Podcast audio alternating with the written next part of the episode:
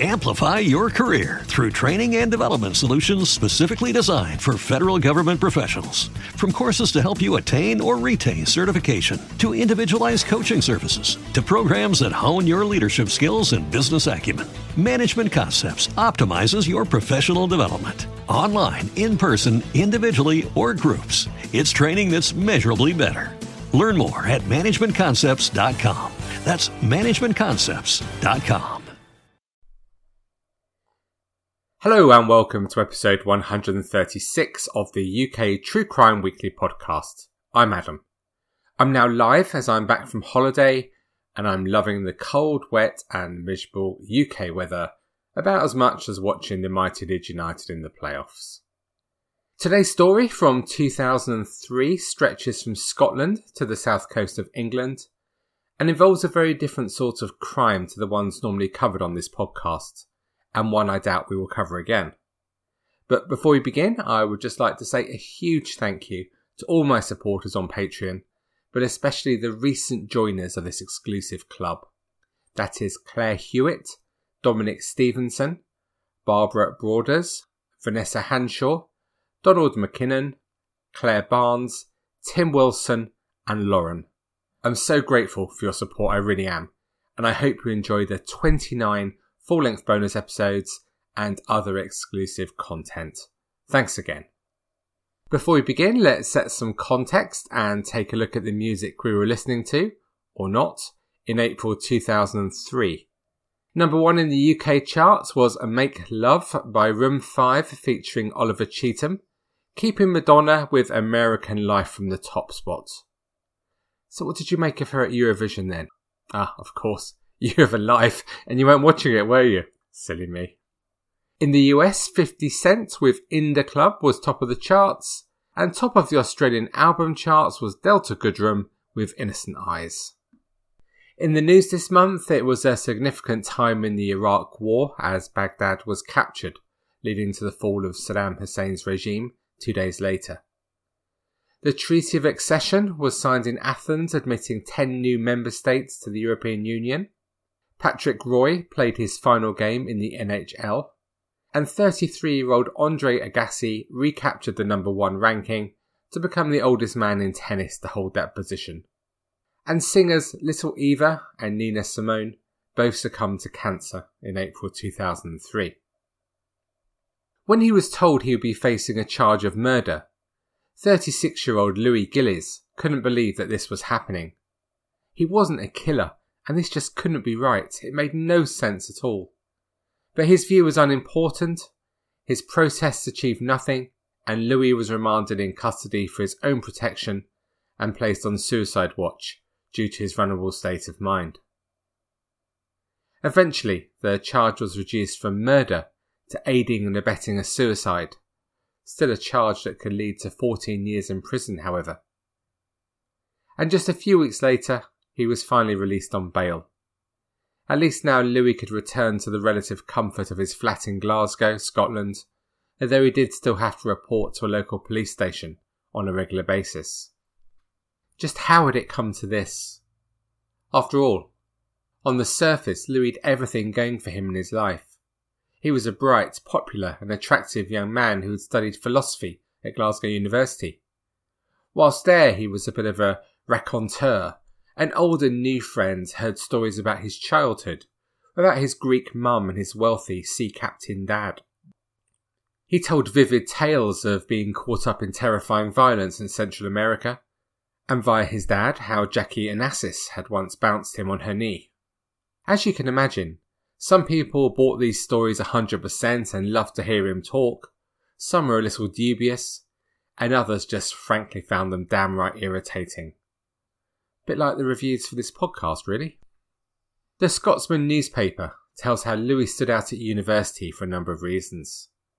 He had a tendency to dress all in black, and in lectures and tutorials he would take copious notes into leather-bound notebooks, scribbling furiously so he didn't miss a thing. He played a high-profile role in the University Philosophy Society, and academically he wasn't adverse to being the centre of attention, as he rocked up with copies of the classic philosophy texts in their original Greek, and he was constantly challenging the lecturers, letting nothing go. One contemporary said of him, "Louis was intelligent, articulate and good company, but I would say he had a tendency towards self-obsession and often engaged in attention-seeking behaviour." In 1992, Louis expected to graduate with a first, but instead he and his classmates were surprised and shocked to see that he only achieved a 2.2. He was embarrassed by this performance, as it didn't fit into the persona he had created for himself at all, but he explained that it was due to a logistical issue as he had turned up at the wrong examination hall. I wonder what was the real reason for this disappointing result. Was it overconfidence leading to a lack of preparation? Or in the same way that he regularly challenged lecturers, was he trying to be just a little too clever in his answers? But whereas for some where the pressure of getting the right results in education can be vital for future career success and financial rewards, coming from such a well-off family meant that this was not such an issue for Louis. One fellow student said, "Louis never had to have his feet on the ground, there was always plenty of money. He never really had to work because his family could always bail him out of trouble." After university, Louis moved to Greece where he taught English as a foreign language, but after a while this wasn't fulfilling intellectually, and so in 1999 he moved back to Glasgow, where he lived in the top flat of what had once been the family's home in Bank Street. It was a faded terraced house in the heart of the city's student area. But again, things didn't go to plan. He wasn't able to get his master's degree in IT. Failing this course was a massive blow for him, and he then found it hard to get a job of the substance that he felt he needed and he deserved. These setbacks led to his mental health declining, and his friends say this is when his depression really started. And then there was a particularly messy breakup with a girlfriend, and Louis's friends could see that his depression was deepening, and worryingly, he began to talk to friends of suicide. And this subject increasingly started to become an obsession, featuring in most of his conversations, and his friends became concerned about just how much he talked about ending his own life. As you'll probably know, there's been a lot of controversy about some of the suicide groups online over the last 15 years or so, which some argue glamorise suicide, or at the very least allow vulnerable people to research how to effectively end their own lives. Sometime in 2002, Louis discovered one of these groups, the Alternative Suicide Holidays, ASH as it was called, newsgroup, and he began posting as Leander from Greek mythology. As you will no doubt recall, Leander fell in love with Hero, and would swim every night across the sea to spend time with her. Hero would light a lamp at the top of her tower to guide his way. Their trysts lasted through a warm summer, but one stormy night the waves tossed Leander in the sea and the breezes blew out Hero's light. Leander lost his way and drowned, and when Hero saw his dead body, she threw herself over the edge of the tower to her death to be with him. Some of the posts that Louis was making to the ASH site were normal stuff, such as his admiration for certain philosophers. But others were much more concerning, and it appeared that the concerns of his friends that Louis might take his own life were valid. Let me share with you, as an example, 3 posts made by Louis in May 2002 to give you a flavour of how he is feeling at this time. May the 20th. "I've gone to great lengths to let slip the bonds that bind me to society. I've quit my job, in acrimonious circumstances, no glowing references there. Pick feuds with all my friends and family, so that now no one actually talks to me. I've run up debts on both my cards and with the utility companies. They're all about to get cut off in the next 2 weeks, which I have no hope whatsoever, never mind intention of paying. The whole protective edifice that shielded me from the world of the streets is about to come crashing down around my ears." And the next day, May the 21st. "Ah, Beachy Head, where eternity is but 1 step and 6 seconds away. No one has ever survived the full drop, though a few have fallen onto the numerous ledges that await to catch the unwary." Yep, a lot of folks have done the Beachy Head thing over the past century. I think the tally stands at over 1,200. Then on May the 26th, One of the great benefits which accrues from the decision to catch the bus, this is Adam jumping in now to explain the term catching the bus, if you don't know, is suicide forum talk for killing yourself, is the seeming total invincibility it gives you via the concerns of day-to-day living. Everyday worries acquire their just insignificance in the face of one's imminent extinction. The satisfaction gained is almost addictive. I was left a portfolio of properties after my dad's death, 5 houses to be exact, which I now rent out. Now, as someone who owns a house knows all sorts of issues arise from time to time, from plumbing and appliance breakdown to new planning and safety regulations. These I had diligently and conscientiously dealt with in the time preceding my decision of suicide. Subsequently, I've been a right total arsehole, and my behaviour warms me no end. Another man active on the Ash forums at the time was 35-year-old Michael Gooden from Camberwell, South London, who was known by the handle Assure Me. His messages on the forum suggested an obsession with the notorious suicide spot in East Sussex, Beachy Head. On the 23rd of November 2001, he described heading to Sussex to end his life but failing to do so. In a message to Ash, he said, "Maybe if I'd gone with someone who was of the same mind, the task would have been easier. Anybody wanting a partner to do the act with, please email me, as I'm so ready to go, but I'm just lacking in courage that I feel I could get with support." But by January 2002, Michael seemed to have changed his mind about finding a partner, saying that this kind of agreement would give him a guilt complex, and insisting that he would be boarding the bus with a single ticket. But despite this post, Louis and Michael made contact with each other in January 2002 and agreed to end their lives together. On the 5th of June 2002, they agreed to meet in Eastbourne train station for the first time and then made the short trip to Beachy Head, where they had a last meal and a few drinks at the pub, the Beachy Head. They left the pub, crossed the road, and walked the 200 feet or so to the cliff edge, where they planned to end their lives. I can't help wondering just what they talked about whilst they were together at this time, can you? Towering over the English Channel at 152 metres high, the chalk cliffs of Beachy Head in Sussex are just utterly amazing. If you haven't been before, I suggest you please go. It's a stunningly beautiful place to spend time. But unfortunately, this incredible place is also well known as a suicide spot, with sometimes over 20 deaths a year, despite the best efforts of the chaplaincy team, who are there 24/7, and others who patrol the cliffs looking to prevent suicides, and local taxi drivers and staff at local pubs, who work with the local police to stop these deaths. But on that June afternoon, as Louis and Michael walked to the edge of the cliff, as the weather closed in on a murky day, Louis's phone rang, and thankfully he answered it. It was his best friend from Glasgow, Jonathan Caddy, who was so shocked when he realised what was happening. He later recalled, "I told Louis how much I thought of him, that he was a fantastic guy and he should not jump that night."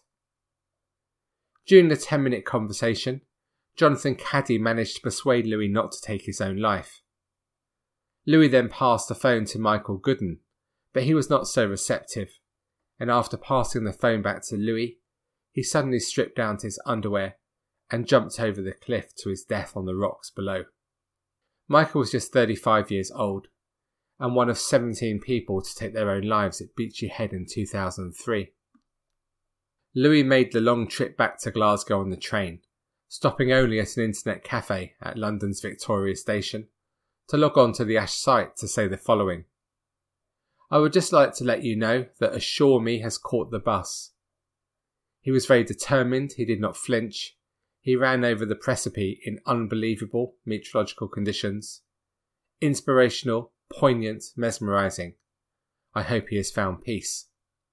I think it's a very different reaction to if you or I had witnessed the horror of Michael's death. It sounds like exhilaration rather than shock, doesn't it? Some on the Ash site questioned why he hadn't followed, and whether Louis was after all serious about killing himself. And the next day Louis logged on to Ash again, this time describing in more detail why he had not jumped, saying, "I was going to jump too, but I'd never been there before and it was incredibly foggy and damp.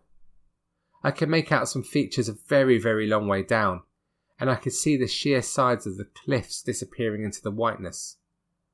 There was just a roar of the sea and the spooky lament of the foghorn, but there was very light wind. It freaked me out not being able to see the bottom. A friend of mine rang my mobile just as he, I still don't know his name or anything much about him, snapped the chip on his, and my friend was mortified at what was going on, shocked with both of us. He talked to my friend for about 10 minutes, and my friend tried to talk him down, but assure me was incredibly calm and focused on the deed. 20 minutes later, as dusk fell, he stripped to his underclothes and he was gone." On the 7th of June, Michael's body was recovered from the sea near Eastbourne. A note found in his pocket had details of an internet cafe in London on one side, and on the other, Louis's phone number. Initially, police believed that the body found was that of Louis, and coroner's officers arrived at his door within 48 hours of the body being found, with the intention of informing his relatives that he was dead. They were, as you can imagine, pretty astonished when Louis himself opened the door. But the police wanted to interview Louis as a witness to Michael's death. During a lengthy police investigation, Louis had been happy to admit his role in Michael's death. According to Sussex Police, he told them he had turned away to speak to a friend on his mobile phone and had not seen Michael jump. But a police source said that his account of their final moments together were described in such a way that he must have seen Michael jump. As Louis talked more about Ash and explained the suicide pact, detectives took the decision to arrest him on suspicion of murder before later changing the charge to abetting suicide. And as time went by, Louis reflected more on his life and what was now happening to him, and the shock really hit him, and he was dreading appearing in court to face the charges against him. He knew that although it was unlikely, he could still face 14 years in prison if found guilty.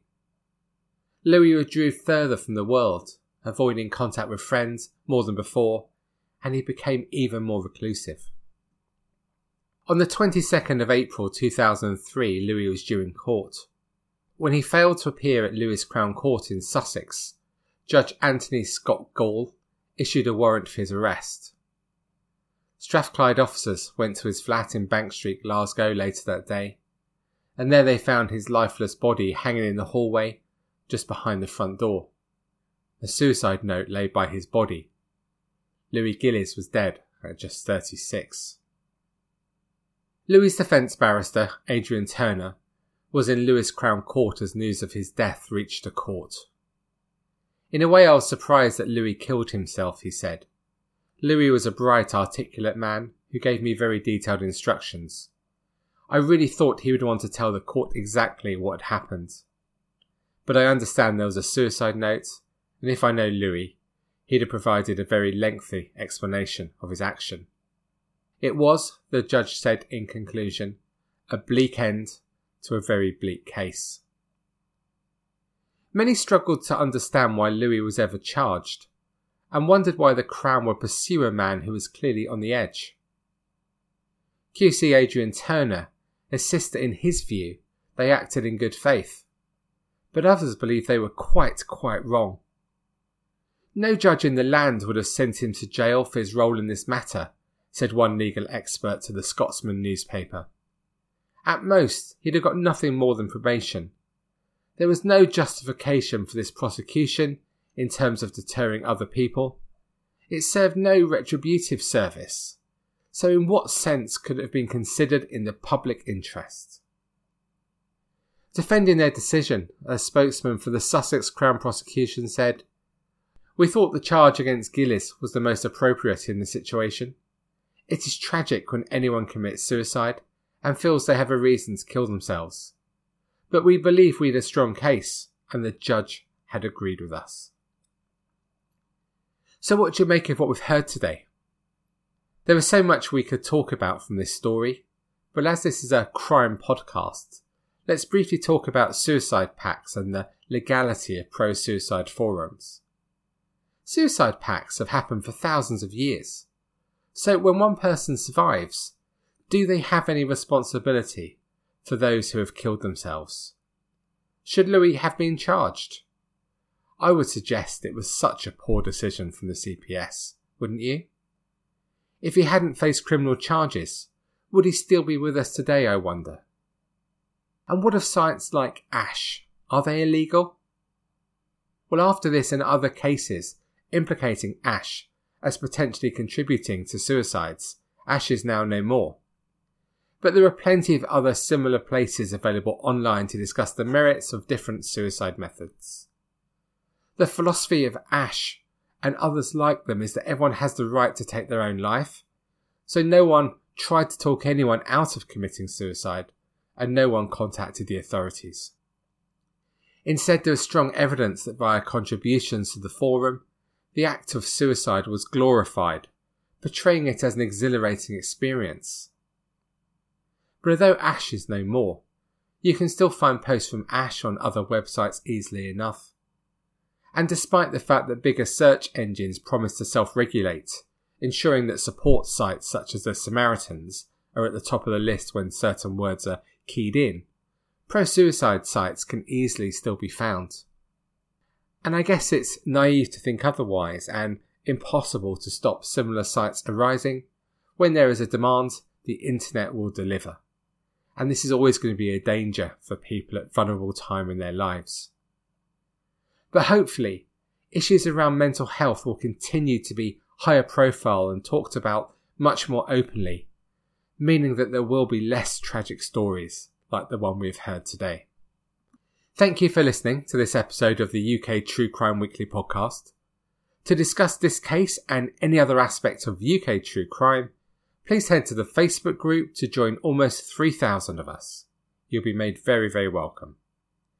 And to be even more rock and roll and to support this podcast, please head to patreon.com/UKTrueCrime, where for the price of a soggy sausage roll and a tepid coffee a month, you can listen to 29 bonus episodes, plus lots of other exclusive content. In essence, it will make your life better, whilst enabling me to keep producing this top quality, I know, content every week. So I'm off to read the latest tedious objections to my planning application. Why did nobody ever tell me that applying for planning is just so much fun and a great way of getting to know new people online? Ah, the joys, living the dream. Well, on that bombshell, have a good week. Take it easy. Of course, avoid a picnic table on a Saturday afternoon. Say hi to the sauna crowd from me if you're in Rochdale. And most of all, stay classy. Cheerio. Amplify your career through training and development solutions specifically designed for federal government professionals. From courses to help you attain or retain certification, to individualized coaching services, to programs that hone your leadership skills and business acumen, Management Concepts optimizes your professional development. Online, in person, individually, or groups, it's training that's measurably better. Learn more at managementconcepts.com. That's managementconcepts.com. As humans, we're naturally driven by the search for better. But when it comes to hiring, the best way to search for a candidate isn't to search at all. Don't search, match with Indeed. When I was looking to hire someone, it was so slow and overwhelming.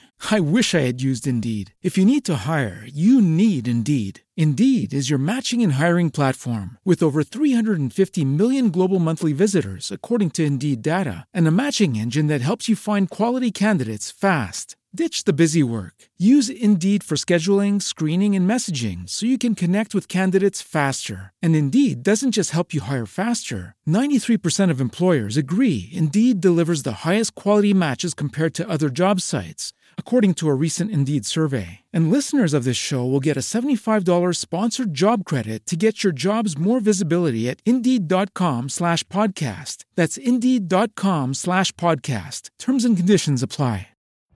Every day, we rise, challenging ourselves to work for what we believe in. At U.S. Border Patrol, protecting our borders is more than a job. It's a calling.